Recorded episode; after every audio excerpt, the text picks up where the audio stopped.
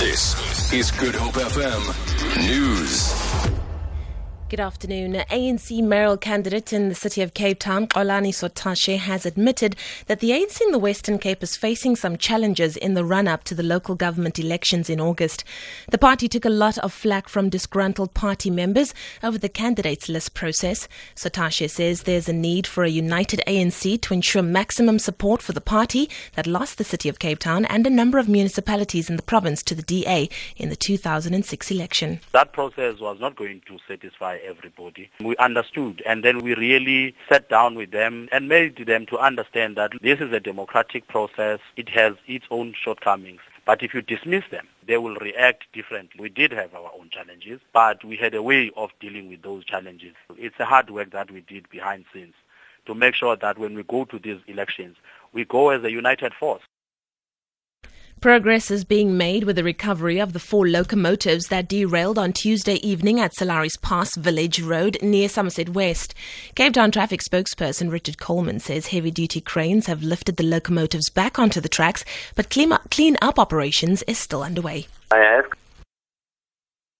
At this stage, we've still got Sir Lowry's Pass Village Road closed, and uh, they have got those locomotives back on the tracks again but they're just busy with the cleanup there uh, due to those locomotives that were carrying a lot of diesel the sprawling Mabopane Central City complex north of Pretoria, as well as the informal traders in the adjacent area around the train station, have been forced to shut down.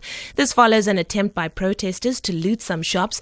However, other businesses were not that lucky as they were looted and vandalized before police could intervene. Some shop owners could be seen removing whatever the looters left behind.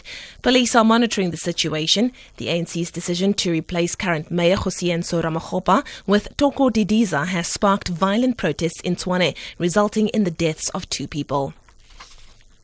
And then finally, Australian Prime Minister Malcolm Turnbull says the kidnapping of a South African, two Australians, and two Nigerians following an attack on their vehicle is being investigated.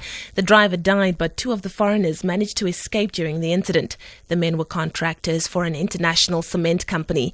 Turnbull says the identity of the kidnappers is still unknown.